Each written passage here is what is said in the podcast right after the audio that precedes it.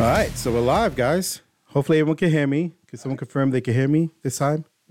Or am I Yes, screwed No, you again? You're you can be heard. You can be heard. Yep. it's Finally, my voice was. Someone killed my voice the last time. Oh, I got to fix Jake and Brandon. Or maybe I'll leave it like that. That's what Jake gets for joining like two minutes before the call. I'm Oh, like, oh yeah, I'm gonna join. Sorry that I was helping I'm j- another of our uh, Primark teammates uh, get their report into delivery, you know, shape. Sorry. Sorry for It's doing my priorities, job. Jake. You get you got to have your priorities. All right, this show is more important than any customer work that we do. I have a priority, and here it comes. Unless unless Sean, our owner of a company, is listening, then that was a joke. I see. All right. so I see what you we have with us. Yep, we have IppSec with us. We have Too Many Dots Horse with us, Jake, and we have Brandon with us, Tech Brandon. I don't know if it's really Tech Brandon or non-technical Brandon. Um, we may have to update that tag. It depends on the day. But- yeah. Yeah, so we actually have nothing to talk about because our host, as you know, probably noticed, is not here.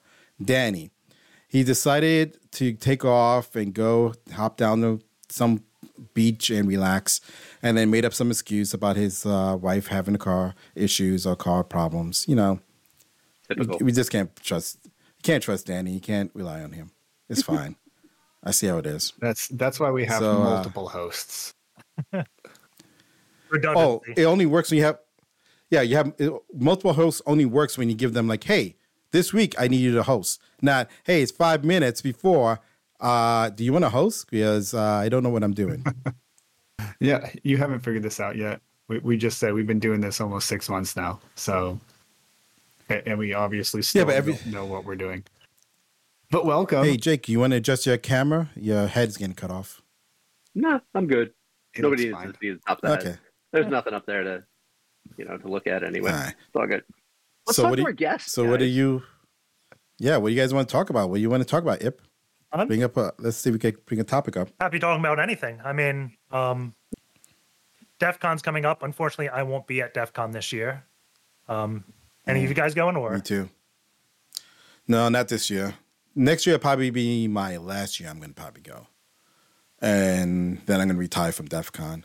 Uh, been a couple years. Is I don't really like Vegas, Yeah, so it don't help that DEF CON is there. You I used to go a lot, but I don't like large crowds, and I also don't like the heat. So Vegas in August with DEF CON, it's like That's the thing Yeah. that gets me is No, I- like, yeah, August and Las Vegas. That seems like a bad combo to me. So yeah, Well, you got that, and then you got to worry about anyone who's going there to uh, do something stupid, and they have to deal with that nonsense as well. Where the oh, we're gonna spoof a cell tower, or we're gonna do this and that, and then now now you have a phone that have no signal or no bars on it until someone decides to uh, cut that out, and it's like yeah, I don't know. is there is there a How pool you? open on how long before the the the, the sphere gets compromised in some way? There's got to be a, there's got to be somebody doing a pool, right? It's so hard to tell, though. I mean, yeah. I mean, the thing is, it's like a federal crime too. So, like, good luck with that. Yeah. Um. So, whatever. the other thing we've been talking about if this week is um now besides DEF CON was uh, home labs. Uh, not sure you if you set up home labs or use home labs a lot, but considering your videos and some of the stuff you do, I got I kind of imagine you have a pretty decent home lab. yeah. So um, I do have two old Dell servers in the basement that's just racked up. Um, I'm part of the VMware user group, so I get like a license to VMware and have Horizon and all that type of stuff set up. And um, I do a lot of Ansible, so pretty much all my labs are temporary. Yes. Like I'm known for just deleting labs when other people are working in them that use my lab. They'd be like, I, like we're building That's- a challenge, and like I, I was putting something on them. Like, well, did you put in the Ansible playbook? They're like, no, I was testing things out. Like, well, sorry. Um, Well, there you go. what backups? We don't have backups. I'm not. I love Ansible though. I'm not known for Like I use Ansible to configure all my laptops and everything, all my desktops. I just use Ansible and call it a day. Yeah, I just started doing it with um, the VM I use for my videos and stuff, the Parrot instance. I have a playbook on my GitHub that people can use, and uh, get identical to what they see in the videos. Um, I mainly did that just because I was so annoyed at myself screwing up my Python repository on my box. Like, I had four versions of CrackMapExec working. I'm like, I don't know which one works. Oh, I have to use CrackMapExec with Python 3.11. That's not default on this. I'm like, it's time to rebuild. And this time, let's just script it out and do the right thing. Is that the uh, Yeah, I mean, the- repo? Is that the one that I just Yeah. dropped in, in chat? Yep. Good. Cool. Grabbed it the right one.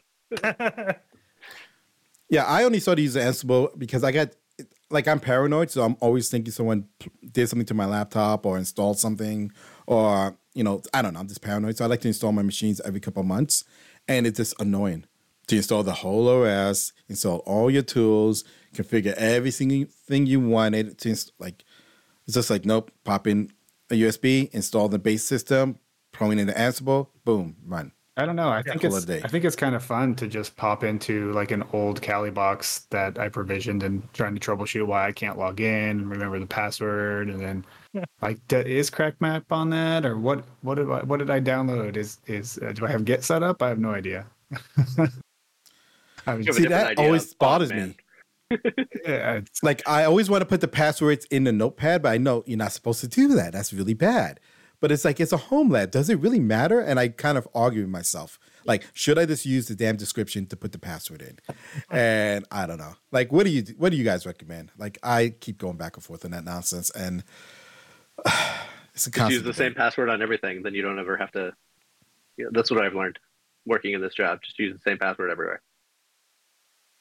yeah, or uh lit All right, anyone besides Jake well, lit, has an opinion. lit moose in chat says uh physical book, which it's not bad. I Oh. mean I've probably got some passwords written on actually I do right here. There you go. You want a password? Use password. As much It's a as sticky you know. not a book. Oh, Yeah, that's just. Okay, I don't have a book. Are you like an admin from 1990s with the sticky pad on your desk and around your monitors with all your passwords? No. Is that what this is? Uh, so what else you been working on, uh, Ip? Anything else? Anything else fun besides uh, making your content videos? Um, I've been doing a lot more just automation and um, mainly ant like my last whole month has been Ansible because I'm building like the Red Team Village lab for DEF CON. So Oh, um, wow. a lot of that's going to be done in Ansible, and we're doing it like a template. So after the con, I can repurpose it and use it for other things. So not like it's a ton of time that's going into it, but hopefully I do things correctly and can actually reuse my work. Um, it's like the tenth time I've said this, where I've always started a project. and I'm like, I'm going to do this the correct way, and then it's going to get down to like August eighth, and it's going to be like, oh, we have to get it done in two days. Like, okay, now it's not going to be the correct way. I'm going to screw everything up. I know that's going to happen. That's what always happens. It's good intentions start out, and then uh, chaos comes in, and have to figure something out. Um, the other thing I'm working on is I want to. I'm going through and trying to figure out a good way to do a bunch more like introductory videos um, just breaking out topics that were in my videos. So for people that don't know me, I'm IppSec. I do a lot of CTF videos, but my videos are generally going to be probably 60 to 120 minutes long is the average now.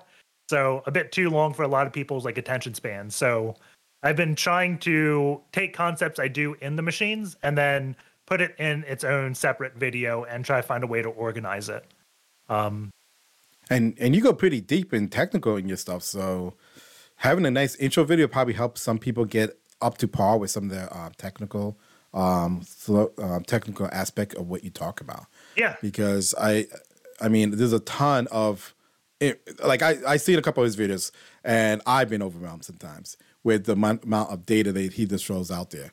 Well, I have a short attention span, so a, a- a 60 minute video is a is a big commitment. I have a hard time watching a 60 minute TV show, uh, so that's hard for me. But then I go through it, I'm watching it, and it's just like, wow, you go like I always wanted to make videos like that, and then I wake up and realize uh, I'm not that good. I'm not good at making videos. I was just thinking about this is- what uh, is- earlier. Um, sorry, Jake. Um, I'm going to keep talking. Uh, I was just trying to do like a quick and dirty, like playing with. Um, so like our next next week, I'm to try to do some live demo stuff on stream, And so I'm attempting to prep for that. So basically, I'm trying to do it off stream and at least kind of take notes. So I'm assuming that with every 60 minute video, you've put in probably tenfold that ahead of time in somewhat preparation for like all right let's make sure that we get these commands right. I need to make sure i've got the tools installed or whatever right? Uh, it used to be that way. I think i've done it for probably three and a half years now maybe four. Um, and as long as the box isn't like insane i typically just kind of wing it.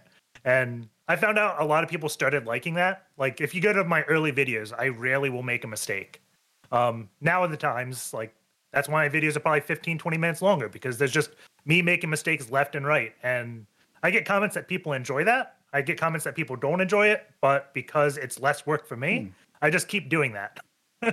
like I could go I, back and like uh, edit out five minutes of me fumbling because I made a typo somewhere, but um, I think that's one of the most important things when it comes to doing any type of security testing is you're going to make mistakes and it's all about reading yep. the error message and knowing how to troubleshoot it because um, even like the most simple things like an Active Directory golden ticket attack, I probably wouldn't get the command right the first time, even if you told me all the options I have for it. I'm just going to fumble something and be like, why didn't this work? And it's always going to be something stupid. So knowing how to troubleshoot when things go wrong, I think is one of the most important things. Then I think it makes it more realistic and more like like this relatable, in my opinion. Seeing someone go through the same thing, like, oops, I forgot to put a space here, or I forgot I mistyped something, and uh, it's I you know reverse characters or whatever. Like I don't know. I I feel like that just makes it more realistic and more approachable to actually just get into this and learn more about it. Versus you see those like that perfect like oh wow this was done perfectly and when I try to do the exact same thing and follow through I get an error and be like what the hell did I do wrong? Oh I don't know. Well let me go and debug it for the next three days and figure out what the hell's going on here. And well, I think too, like it also shows one of the most important skills, which is persistence, and not like yeah. try harder, you know, but like just just because it fails the first time doesn't mean that like it's never going to work. It's you know there there was a small error somewhere. Take yeah. your time, be gentle on yourself, you know. So yeah, I love it. It also because, shows. Yeah, I'm not. A, it's like a, a, common error, you know, right? Like, so if Ip did it, then the person that's attempting to follow the video saw the exact same error message, and it's like, oh, okay, that's what that error message means. So now when I see it next time, I'm gonna realize that I flip flopped my IPs around or whatever it is, right? Yeah, and then knowing. Yeah, and I'm not a big. Oh, go on. Sorry, go ahead. I was gonna say I'm not a big fan of try harder either. I'm not like I get it. It's just like it feels like when you ask someone something like, "Oh, I, I ran into this issue, but try harder." You son of a bitch. Okay. Uh, thanks. That's all. Yeah, I think it's also important to know like the whole keep it simple methodology and knowing commands that almost prove something. Uh, it was probably a couple months ago. I went came across like an SQL injection, and I was almost positive it was SQL injection because as soon as I put a single quote in, I got an error 500. um, it could have been like a web application firewall or something, but I was somewhat confident that this was SQL injectable. And I kept struggling, and I found out the reason why I couldn't do anything is because they used um, Pydantic, which is going to be a strict typing thing, and it hmm. um, only like it's a filter on input and output, and commas were not allowed. And almost every SQL injection payload, like a comma is a very annoying character to work around. I eventually found a way to get around it, which is always funny because like you ask Chat GPT, like, can I do a union thing in SQL without commas? And Chat GPT's like, no. And then you go to like HackTricks or something, kind of read around, and you're like, oh, you can actually work around it this way and then find it. And then you go tell the client, and then they're like, oh, we had someone come in like two years ago in this. They found it, but they just said it was a false positive and Cloudflare blocking them or something. Um, so it's always just fun, like yeah digging in to figure out exactly why. And when you get that like known false positive, it's like, I know Cloudflare isn't going to block this single quote and then a comment character. So I can't use anything with it, but I know I'm causing an error somewhere. And then you just look at why and you're like, okay, every time I do this comma, this is why it's happening. And then try to find a way to get around that. Yeah, I mean, this when at my last company, I used to help try to teach people about SQL injection, and it's just surprising that up to day, up to up to now, SQL injection is still a major problem in applications. Um, I mean, I get it. There's some sometimes it's a little bit tricky to understand it, but I mean, basic stuff like parameterize your queries, do some like um, health checks, don't take input from users as um, safe, like the sanitize things. I mean, it's really basic stuff, and you can get around. Mo- like it becomes really hard to then really um, inject some of the stuff unless you're really going after and doing some type of encoding or some type of um, you know doing something a little bit more you know encoding aspect and changing character sets and all that stuff. But then I don't know. It just amazed me how that's still a big thing up to now. Because I remember when it came out, what is it, twenty years ago? The the organization came out with, and it was like number one or number two. Yeah, it's you know, yeah, it's still there. It's a lot less popular nowadays. Um, but I think with most vulnerabilities, the people, a lot of people mistake is they go straight for the complicated thing. Like for an SSTI, they try to like exfil something instead of just trying to cause a crash. Like as soon as I see a crash, that's what makes me the happiest because I know, okay, I have some behavior. Now I can start digging into it. Whereas if you just try it's like SSTI payload off payload all the things or something, you copy and paste, put it in, doesn't work. Maybe it just wasn't the um, Jinja 2. It was something else like Twig. And the payload had to be tweaked slightly instead of uh, doing a simple payload that would crash the web server, crash the thread. So you see the error message. Um, it just goes silent. So I like just always causing those errors. I mean, there is the flip side, right? If it's a red team engagement or something like that, and you do it on an internal app and they have some type of logging, chances are like an error 500 in a log may set off some alarm bells. Um, you'd probably be surprised at how many times you find an organization does have logging and you set off those alarm bells and they don't ever read the logs, so you're still good. But um, that's always like a gamble, right? I yeah, would not be I mean... surprised at all of, of them not reading the logs. No. well, I mean, you don't have to read the logs. Just get a SIEM and ingest it and set up your rule prop, your rule sets, and it can kind of do most of the learning for you if you don't want to go through your logs and do deep dive analysis of it. But yeah, I agree. I mean, I like, mean, companies I, ignore times... antivirus alerts all the time, so they're not like going to know what to do with the 500. Yeah.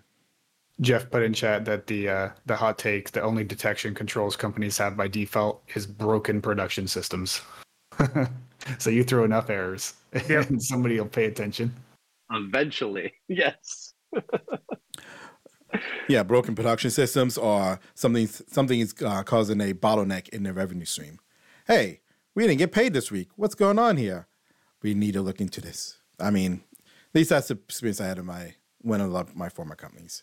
Is that's the only time anything ever made it in security as priority number one or within the top ten when it affected the bottom line. Yeah, that's true. Other than that, it's like, eh, don't worry about it. Eh, oh, but we have sensitive data and they can take, they can get all like, oh, don't worry about it. It's fine. It's okay. And that's also the like the, I was going to say the A in the CIA triad is availability, yeah. right? So it's it's important. and that's also like rule number one when like implementing any type of advanced filter, like a web application firewall. Never set it to block first. Always put it in some type of permissive mode so you can see something. I mean, unless you don't want the WAF in your environment, because the quickest way to never do anything security is install something, have it take it down, and then um, the CEO, whoever sees, like, oh, we're never going to do this again. Like, or they just set it up and leave. They set it up and leave it in training mode for like five years, yeah. and never actually set it, put it into block mode. But at least when you get popped, when it's in training mode, you may have some IR person come look at those logs and see when it happened. yeah, that's what I was. The comment Unless, I was going to make on that too is we talked about the logging that they don't look at or the alarm that got ignored. Once you go through that IR, how stupid do you feel when you're like, oh no, you're like, it wasn't detected. And then you're like, oh no, it was detected. It was just ignored or totally missed. Right. And then, yeah. Uh, or you have that the SIEM set up and your logs roll over every 24 hours instead of like a, a, like a week or a month or something. So now it's like, oh yeah, that happened two days ago. Well, I'm not gonna be able to see it now. Good luck because uh, they don't want to pay for the storage or the upgraded license. Yeah, I know a lot of places like I've seen Sysmon not installed more times than I care to remember because they don't want to set up Elastic Splunk or something. And it's like, well, it won't be like immediately valuable, but if you just installed Sysmon on your computers, at least you'll have that advanced logging for when something does happen. And then you'll be able to actually act on it. And they're like, well, someone could just clear the logs. I'm like, well, if someone clears the logs, that's like my favorite day because you told me something bad happened on this laptop and now it's like a CTF to me. I'm going to dig into it relentlessly. If they don't clear the logs, I'm always going to question, are they on this? Right? It's until you get that smoking gun so, that something bad happened. That's when you get like that passion that you won't let it drop. At least for me, right? I love that. So we had that happen once at my job on one of my previous job. We're doing a release. Well, um, the DBA comes in, they sit down at the desk, they're doing something. Next thing you know, the whole system goes down everything goes down. And we're like, what the hell happened? So we go check the logs. The, the, the DBA is like, nope, it wasn't me. I didn't do anything yet. I was waiting for you guys, right, to tell me when to go. And we so we go look at the logs to see what happened after we get everything back up and running. All the logs on the on the databases were all cleared minutes after we went down. Suspicious. Yeah, I, I say. And they go, oh, it must have been a bug in uh, SQL Server and it cleared the logs by accident. Really? a bug in SQL Server that cleared the logs, and no one about no one online is going crazy like talking about this. It has happened to our systems only. Okay. Yeah, I've I never like seen two minutes after it down. an attacker actually clear the logs. Nine times out of ten, I would say it's just employees, and the one time out of 10 it's just someone did the wrong, like did it unintentionally. Well, I have like when I was doing some um, testing and stuff, I used to actually do like log this like grab a bunch of um, log packets that was broadcast from before and just keep piling it in. So that way you could overflood the um, log and hopefully get a, a turnover yeah. on the system. Um, so that's the that's the most I ever did with logs. I didn't actually go through and try to freaking clear everything because that clearing the logs is a really like in my opinion is a clear indicator something is wrong. Yeah, hey, our, our Elasticsearch memory went from 100 gigs to zero gigs real fast. What happened here?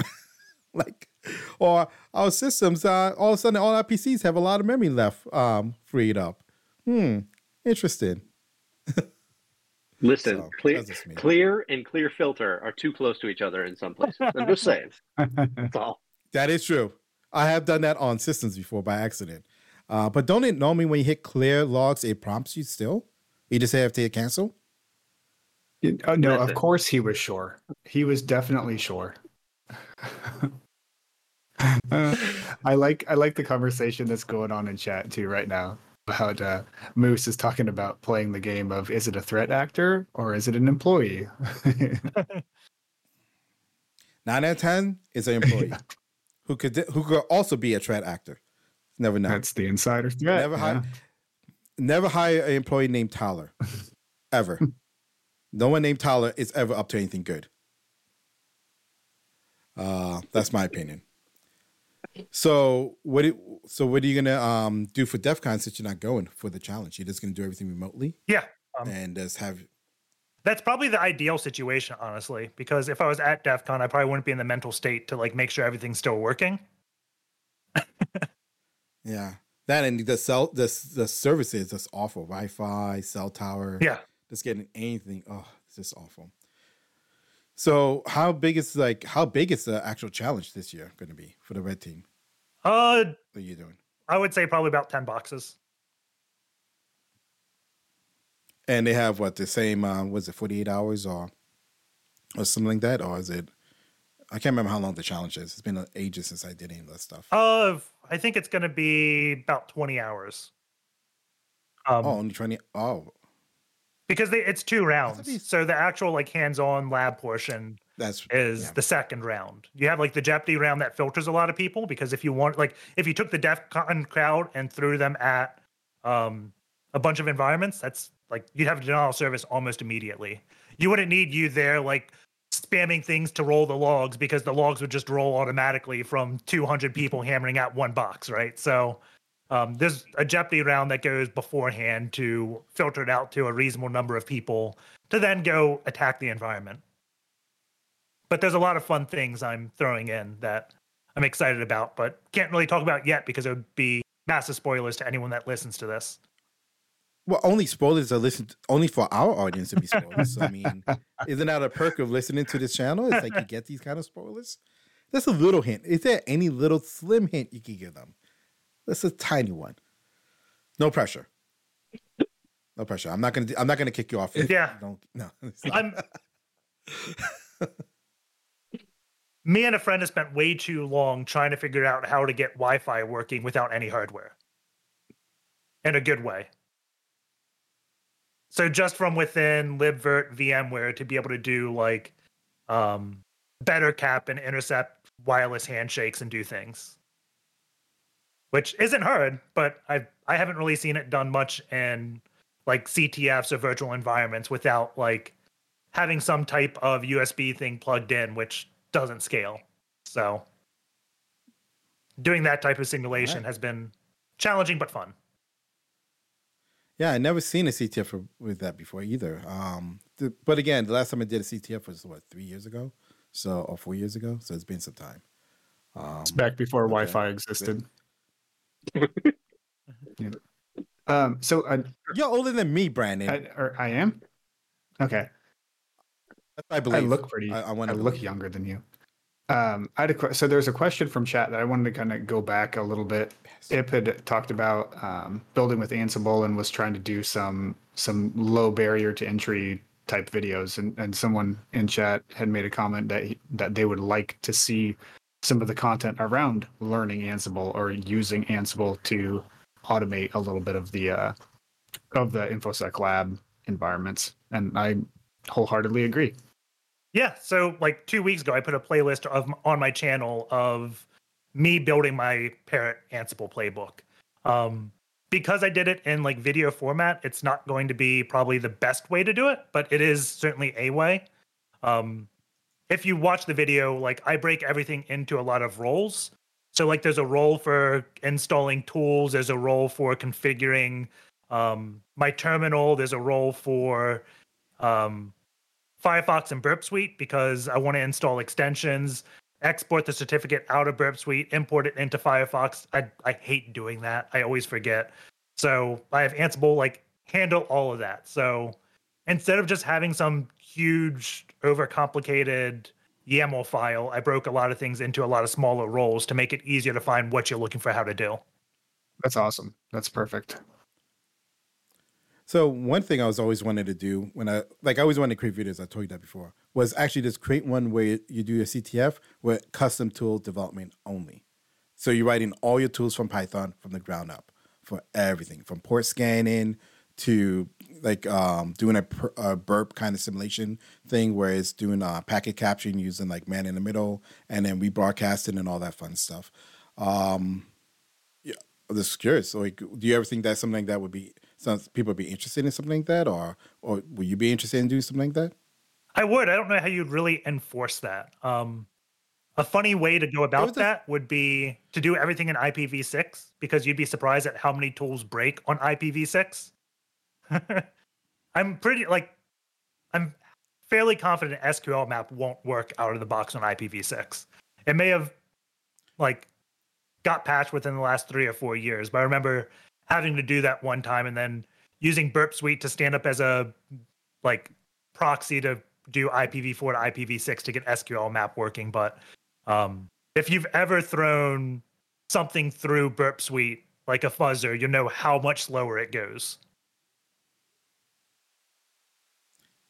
Yeah, but I was thinking more of because creating training videos, so that way the average person could learn tool development. Yeah, because one thing like I remember when I was doing OSCP, that's what I did was just create custom tools because I was I was so scared. I'm like, I don't know what tools I'm allowed to use, and it kind of like it just gives you like a here's some tools don't use, and it's like uh, I'm just gonna write everything in Python. And when I did that, I got back the feedback I got back from them was, oh, this is a custom tool. Can you show your code? Blah blah blah. And they I sent source code and everything. Um, they say they don't to see that. I'm like, wow, why is people, more people not doing it? Like, it's so much fun to write your own tools and break it. I mean, it's not going to be as good as production tools. So this is not meant yeah. to replace any production tools whatsoever. But it's just fun to know the inner workings of how these tools work and just have fun with them and just go crazy and see what you can do, especially when you enter an environment where you, you can't install an executable. and you can only use like scripting languages to then do a bunch of your um some of your um discovery and reconnaissance and stuff like that. So yeah, I tried. I don't know. That, I like that idea. I tried to do something similar a long time ago. The issue I ran into, I'm really bad at coding, and no one wants to watch me for three or four hours. Or if they do want to watch me, I don't want to record it. Um, but like my biggest complaint is like how a lot of API hacking is taught. It's just like they never go and teach how an API actually works. They just build these random web pages that aren't real APIs. They're like just PHP files that there's like, you're attacking this. It has no actual graphical user interface. I'm going to call this an API. And then say, take your web, like your normal web hacking and apply it to it. It's not going on the back end, teaching you like the technologies the API uses and ways around it. And I think that's one of the critical things missing. Um, I planned on revisiting that later in the year thanks to Copilot. I think I may be able to code quickly, or maybe just learn how to tell the AI to code it for me. Um, I've had a lot of fun with Copilot in my recent videos of just being able to be like, I don't know how to do this. I think it's on Saturday One Drops where I'm doing like a cross-site scripting thing, and you have to play with the user's browser, steal the CSRF token. And a year ago, it would be me fumbling around with regex trying to figure out how to do it or read the um, document element properties to get this value out.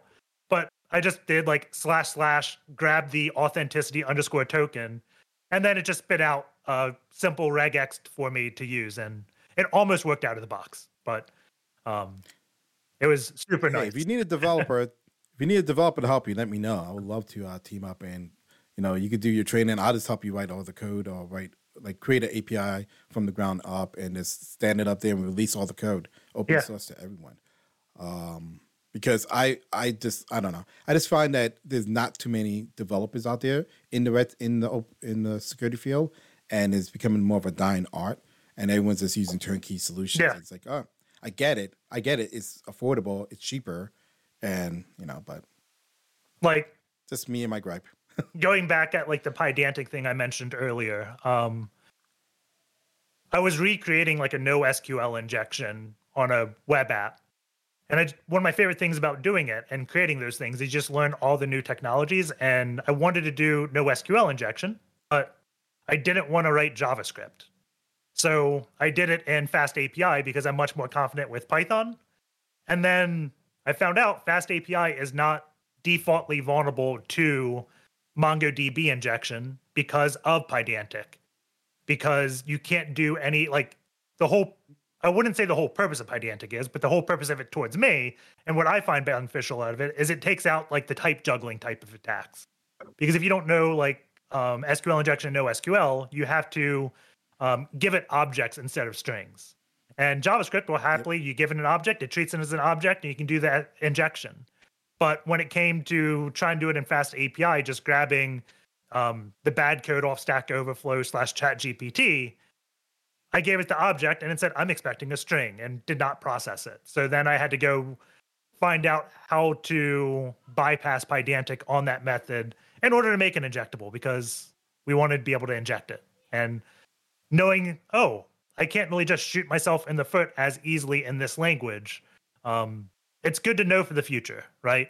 So now in the future, if I'm ever doing like a web pen test against a Python app that I know uses some type of NoSQL, I may not go dig into that rabbit hole as much if I notice they're using some type of input validation because it's just not going to be as easily type juggle slash confusion, whatever it's called. Yeah, I mean, again, Node.js is all, is fun too, um, but all that stuff we get, I could definitely help you out if you need any help in that yeah. stuff. Um, we created because I think I just released a. Oh no, I deleted my repo, but I think I should. I don't know if I deleted the repo for a vulnerable website or did I just send it out to you guys for a copy for you guys to look at. Right? Yeah, that's all in Node.js. It's a vulnerable website. You can do all kinds of fun stuff like SQL injection, uh, cross-site scripting, reflection, all that stuff is it's all in there. Um, yeah, I love to just because I that's the thing is I like to just release that stuff and have people play with it, mess around, and just learn this learn security. I mean, it's to me that's the fun. That's the best part of being security. It's training other people, teaching them, giving them that that stepping stone so they could go and get that inquisitiveness and just wants to start breaking, causing havoc. Uh, maybe I like that, or I just want to see the world, world the world burn. One of those two things. Um, Why not both? I never know. Yeah. yeah, it's fun. So, what other CTFs are you working? What other CTFs are you working on for this year? You have anything else planned up? Uh, I don't believe so. Um, I just want to. I just always enjoy building things because you always learn those weird things. Um, and it's what I try to show a lot in my videos is almost every time after I solve a box, I try to go and find something else that's interesting about it because almost every time the author's going to do something that you can still learn from and how they set the software up or how the software works. Like, I think once you solve the challenge, it's only halfway, right? There's so many other things you could do. You could look into installing mod security to see if the default rules would block you. Um, there was something recently, probably like four to five months ago, that I did that. I was like, mod security should have blocked me here. And then I realized the way they did the um encoding the number like the order they had the rules was wrong. So they would like mm. do URL decoding and then base 64 decoding when it needed to be the other way around because it would it wouldn't be like I'll try to base 64 then URL decode. It wouldn't try all the rules consistently. It was just left to right, not uh, maybe recursively is the right word, where it goes left to right, then left to right until um, no rules hit, right? Yep. So just finding the order there, and that was a fun thing to find and get fixed. So, what was your favorite box you ever you ever um, cracked open on the CTF? Like, what was it, and how long did it take you to actually get into there, get into it? Uh, I would guess my favorite box is from like the beginning of Hack the Box. It was called Sneaky, and my favorite thing about it is it taught me a lot about IPv6 and also what link local meant. Um, I've always known like link local addresses on IPv4. I think it's like 169, 154, that like IP address that Windows gives you when you don't have DHCP and you get frustrated. Um, yep. The IPv6 one, um, wow. Now that I'm talking about it, I forgot what link local, how it begins. Is it like, it's not FFE, right? Um, IPv6. link. I don't know. I, I don't know if I ever did the box sneaky. I'm trying to think if I ever did that one or not. Have you done that one, Brandon? I know you're starting to get into uh, CTFs now and Hack the Box. No, I haven't. Um, you remember, Dave, like you had like a thousand points or something, and I had zero points because I only do like the free boxes. So it is the IPv6 link local is those ones that begin with FE80 that you see all the time when you do like IP address or ifconfig. And I always thought like link local was 127.0.0.1. Like that's loopback. There's a reason it's called differently. Yeah. Link local just means if you're on the same broadcast domain, which means if there's not like a gateway in between, you can talk to it. So the path. Yeah, if, this, if you have a hub setup. Yeah. yeah. So the path for Sneaky was you're supposed to find SNMP and then SNMP used to link the IPv6 address. Well, I never scanned UDP on my Nmap. So I just kept digging at it, digging at it. And I was like, well, maybe it's on IPv6. I saw a hint that it was IPv6. I still didn't think to go to SNMP. So I started looking into link local, realizing, oh, if I'm on the same subnet. And then I was looking at, wait, I know the link local address sometimes is based on the MAC address. So um, I tried that. And then I eventually found out if I did a like broadcast ping from another box I pwned, I would see that would reach back to me. I could get it, and then I could talk to it over the link local address, talk to it over IPv6, and pwn the box that way without ever finding the routable IPv6 one. Um, and that's been I've used that lateral movement before on other engagements, just because a lot of times IPv6 is ignored. So, um, well, that brings up another question. Like, sometimes I see CTF boxes like when I was doing them, like they're nice, but they're kind of not realistic. How many boxes, like how many of the boxes have you been, have you seen lately that are more realistic to attack patterns or attack, um, you know, like different attack attacks you can use in the wild? So, um, I'm going to be biased when I answer this because I do work for Hack the Box and we put out boxes every week. Um, um probably I would say 14 out of 15 boxes come from the community, which means we don't create them, but we have our hand in everything that we get released. So when someone submits a box to us, um, it goes to what we call the release committee, which means like me, 0xdf, Arkanoid, TRX, a bunch of the senior people that have been around Hack the Box for years, reviews the write up. And when we review the write up, we look for a lot of things we don't like. And the biggest thing to me that like is my pet peeve is um like note.txt or just talking to the player. Uh, it it's great. I used to like it. Like if you went 10 years ago and talked to me, that was like how I thought you should do boxes. But I think every time you break like the fourth wall, talk to the player, you rob them of the ability to do recon. And when you do that, you're making it not realistic. So we always try to find ways that we go back to the author and tell them, we don't like this aspect. If you remove it, make sure this works, and that will be somewhat realistic. Um, a lot of the other things we do, like um, we get a lot of, we reject a lot of boxes that just have random pwn binaries or some script on it that they're supposed to run. It's like pspy or something discover the script and exploit. And we generally will reject over that nowadays because everything needs a purpose for it to be on. Um, it may not be a good purpose. Like maybe that script is just there to look at a database entry do something but we always try to make a complete story when we do it and also try our best not to talk to the players because there's so many different ways that you can think outside of the box and do something. Like if you do note.txt and say hey um, this file appeared on the server in this directory look at this directory. Well they could also look at timestamps. They could um, maybe find something in a vim history file. Like the whole forensic aspect gets lost on players and i think that's one of the most important ones. And the players that do understand that and don't just run like LinPEAS and instead do find commands and filter based upon modify times will typically find a lot of the solves like they'll progress a lot quicker. Um, i know the top teams used to get a lot of unintendeds because of event logging in windows. We were bad at clearing like powershell history and always discovering windows had powershell history in yet another location that we just didn't know about. Um, so now we clear those but again like you'd be surprised at how much IR can help your offensive game if you just start using it and looking at it. Um, yeah, I remember when I was um, back when I was doing uh, Hack the Box. I forgot how many years ago that was. Um, there was one where we were hacking, we were getting in the box, and yeah, they didn't clear the history. Yeah, and you get to see exactly what they did. Like, oh, well, there's the answer right there. Just reverse everything. Boom. Yep. Done. Um, yeah, that was funny as hell. Um, and then I reached out. I'm like, was that the way we're supposed to hack this box?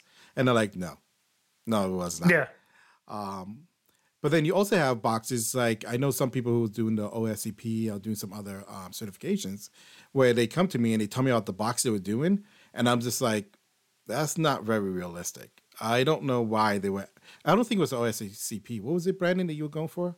Some shit you were going for? Oh, that was the um, the TCM one, the PNPT. So I was probably and doing then, some of the CTFs. Yeah, because I did. Yeah, when you. I did a few, and I think I was telling you about some that I was playing with in Hack the Box, and um, what what Ip was just saying about about hints and and such in in the gamification of it made me realize that a lot of times people tend to say, "Yeah, go to TryHackMe and go to Hack the Box." Uh, those two platforms seem to be incredibly different because TryHackMe to me is what I needed when I first started. It's like, hey, I want to learn more about Windows exploits and I kind of just want to be walked through, right? I yeah. want somebody to I mean it's essentially like watching one of Ip's videos while I'm doing it, right? Instead of just attempting to do it totally blind. So I think that's where some of those difference differences come on those two platforms is just a little bit in the mentality of how how they're set up. Yeah, and Hack the Box has the same mode up to easy. Um, so there's something that's called guided mode now that's like question and answer. Oh. So um it'll just guide you along. So if you don't want to watch the video, don't follow the write up. It'll have questions like how many ports are open? Um, okay, I know need I know I need to run nmap. Um, what type of vulnerability is this vulnerable to? And if you do if you're struggling, you can just guess like SQL, command injection, and then you'll guess it and you're like okay now i know to start trying these things and yeah. um, i think that i'm not positive if TryHackMe does it but what we do is um, the placeholder text is masked correctly to the answer so yeah. if it's sql injection you'll see three stars and then probably eight stars is i think injection's eight characters but Um, so you can look at the answer and kind of metagame it that way. Some people view it as cheating, but as long as you're on the platform, doesn't matter what platform and doing something, I think that is infinitely better than being called a cheat or whatever, because you're learning, right? That's I think that's going to be the hardest thing that people have nowadays that I didn't have when I was learning this is just the amount of resources out there and how hard it can be to get started because it's human nature to try to do something the best, most optimal path, right? We're following mm-hmm. the footsteps of someone else. And I would say the footsteps you follow, like I did OSCP like 2015, 2016, maybe 2014. I forget what year it was. But if you follow my exact path, it's no longer a good path. Just because I did it that way doesn't mean that you should. Probably half the sites I used and stuff are just no longer available, right? So instead of just spending two months of trying to find the best way to learn this type of attack, just go and set a small goal to say, I'm going to do one room or one machine a week, and we're going to go for two or three months and see where I'm at three months from now, right?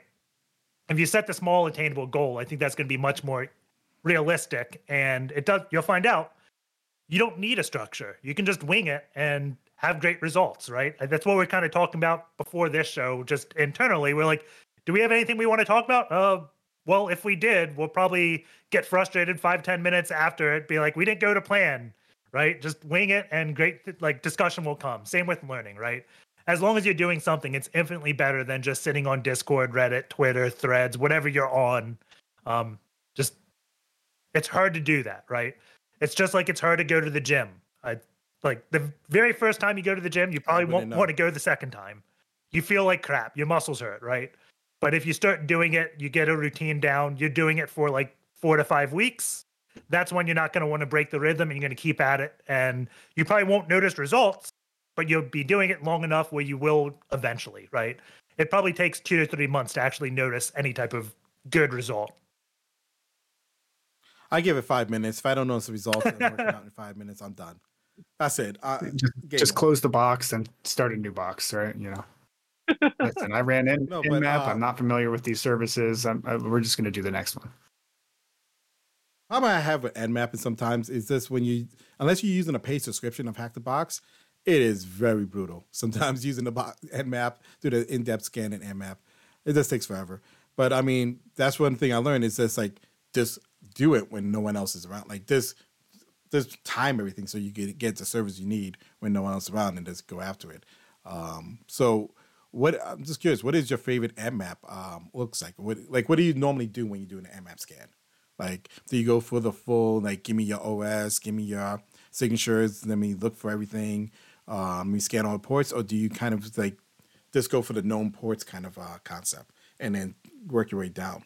Um, most of the time, I will if I'm doing a box blindly, I'll generally just hit it over 80 or something, and I would say nine times out of ten, there's some type of website. So I get to the website and then just do the default nmap of SCSV to do uh, basic script scanning. And then once I start getting into a roadblock, don't know what to do, that's when I look, oh, nmap is finished, right?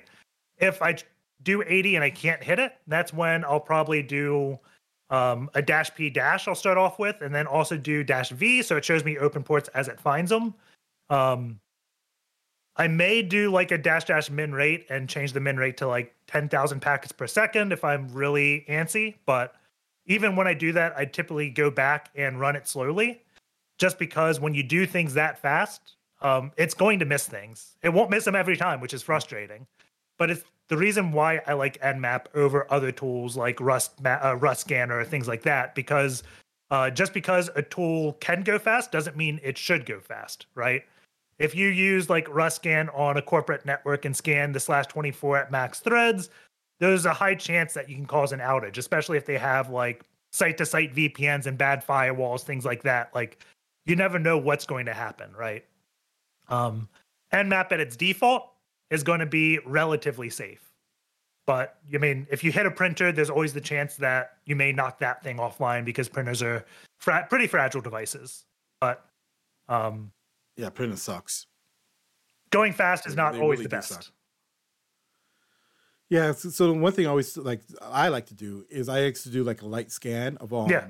of the known ports and everything, and then I like to kind of like rank the ports by common, you know, uncommon, but you still known. So known ports, uncommon, and then rare ports. Like you, they're using ten thousand nine hundred ninety nine. That's not a very known port. And I, I like to just categorize things and then spend fifteen minutes just looking at each category and just kind of like round round robin it, like keep going around, and then until I find something more important. Because I tend to run into rabbit holes.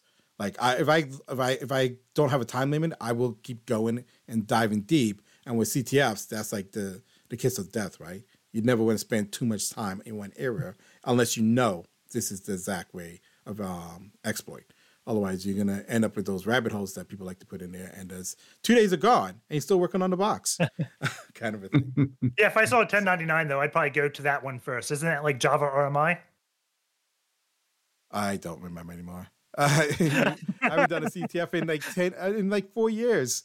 I stopped doing that. Um, once I, uh, you know, once my wife told me like, hey, you need to cut back on all your hobbies. Uh, I I have too many hobbies, way too many hobbies, apparently. Yeah, 1099 is one of those ports yeah. that you just open up MS Metasploit at that point and throw it at it. I, I, I'm I, I am on the fence with Metasploit. I mean, I love this tool. I just hate that it's written in Ruby. I'm not a big Ruby fan. um, I mean, you can have Python and Golang um, extensions to it now. I know, but it's just why did it not write in Python to begin with? Like, really, Ruby? I mean, uh, it could still be Perl.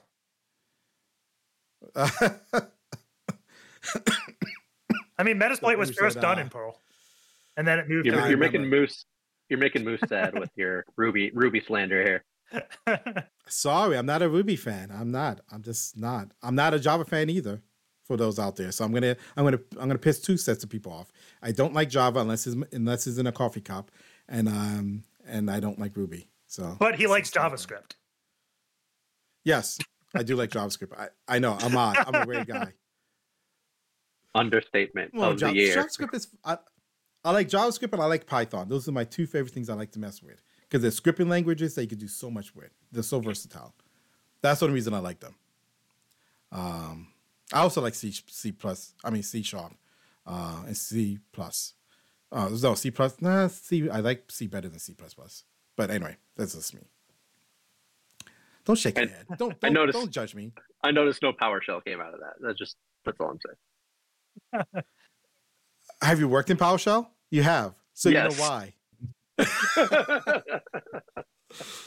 only scripting language where half of it is not documented properly, and the half that is documented, you have to kind of you have to second guess it sometimes.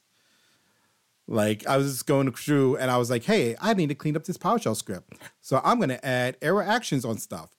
Oh, error actions, even though it's documented it should work, actually does not exist for this commandlet that I was trying to use it for.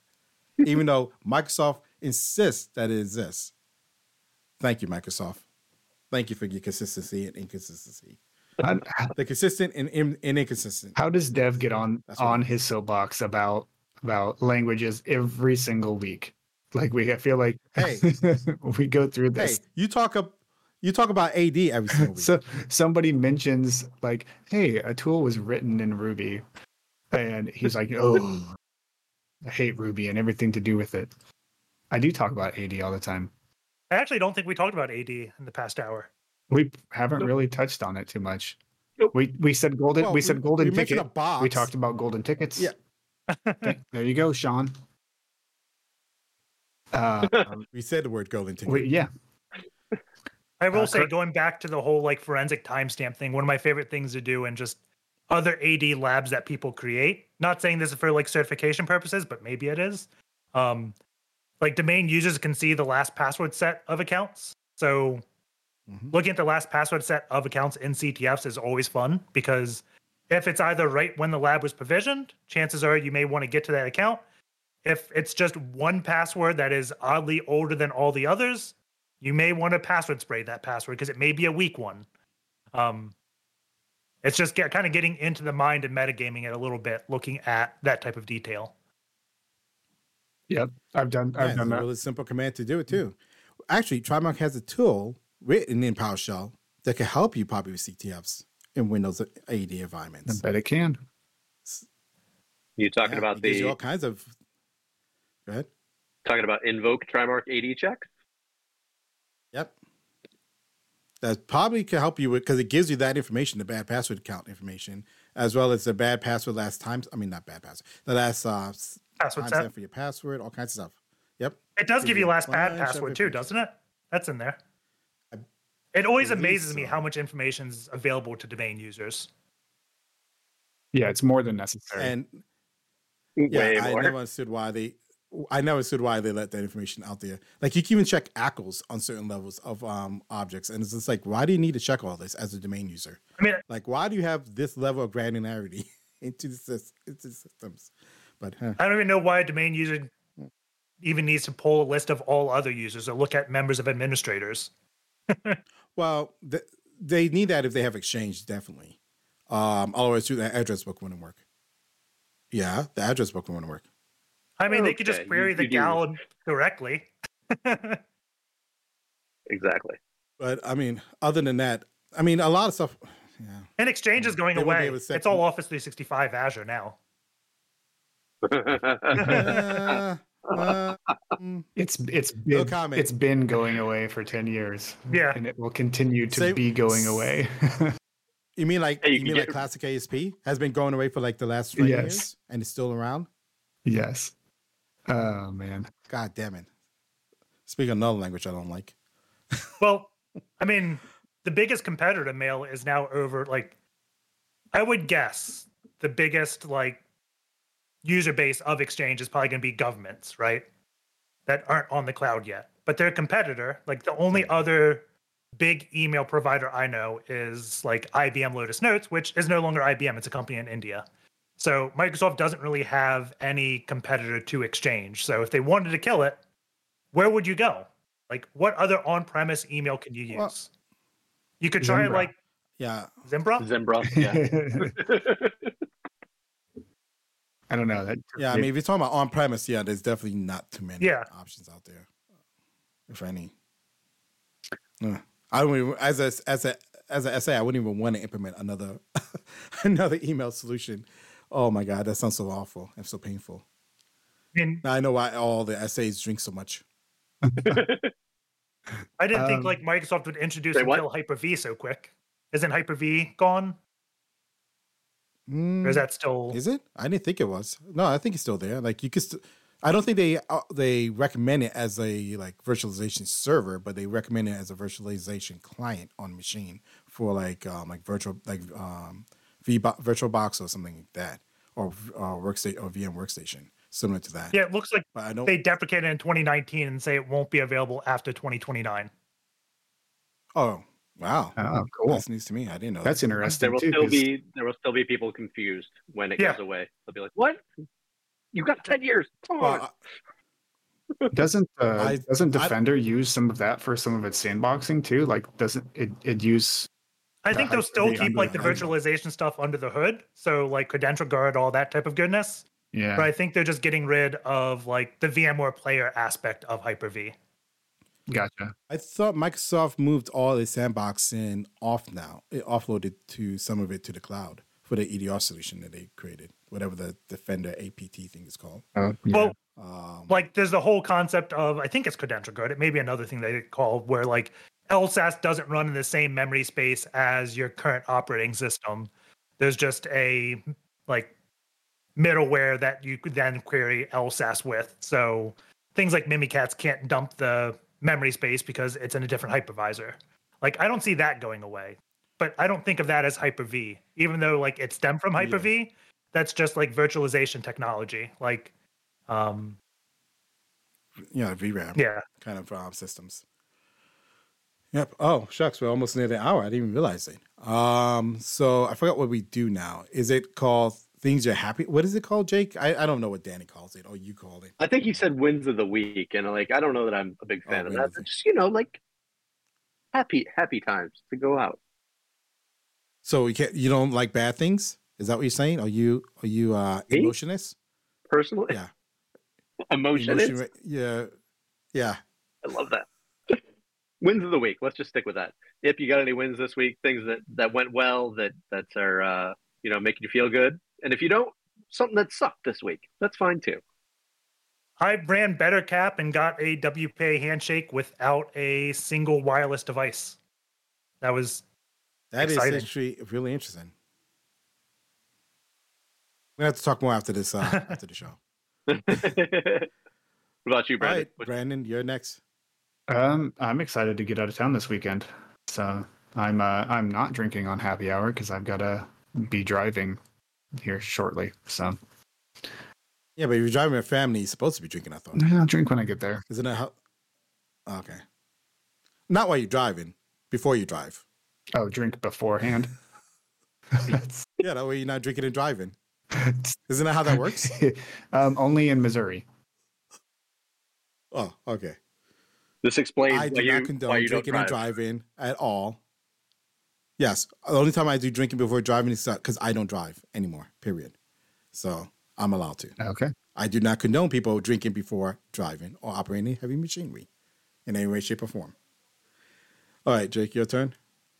Uh, wins of the week are just you know being somewhere else, as you can tell by my different background, and uh, trying to work. And I don't, I don't think I like it actually.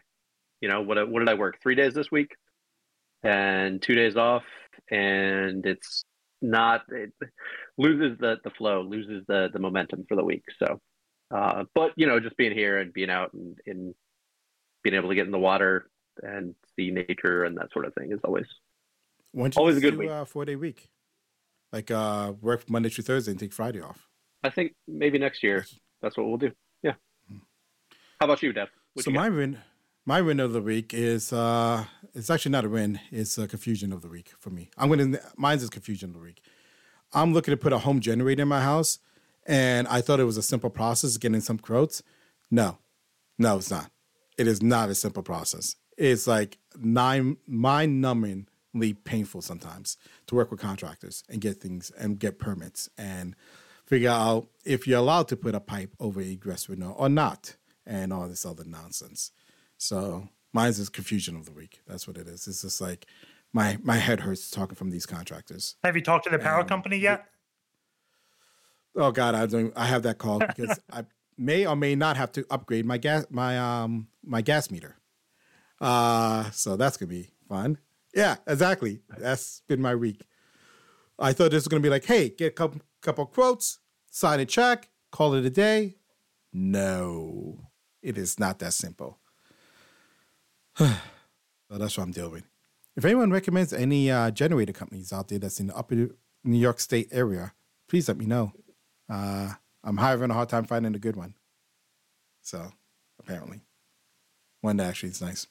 All right, so we're gonna call that a wrap. Uh, you guys have any anything you want to say before we go offline? Uh, come to Trimarc for all your AD, Entra ID, and VMware security assessment needs. Oh yeah, I guess we should do that, right? We, the company we work for that pays the check and allows us to do this. Yeah. Yeah. And don't forget uh, Hack the Box with IP, Yep. man. Yeah, You- Hack the Box. If you haven't done Hack the Box, you have not. You, I don't know what to tell you. Hack the Box is amazing. I. VIP Plus member Um, right here. I used to be a member, and then it's just like it's too. After I got into the top ten, I was like, "That's good enough for me. I'm done. I'm gonna back away from this." Um, but it was so much fun. It's a blast. It's a great community chat service. You can talk to people, get to um, hone your skills, and really uh, meet good people who just all love to do the exact same thing you're doing, hacking boxes legally and learning stuff as you go. So that's always a fun times. All right, that's our week. Later. Take care.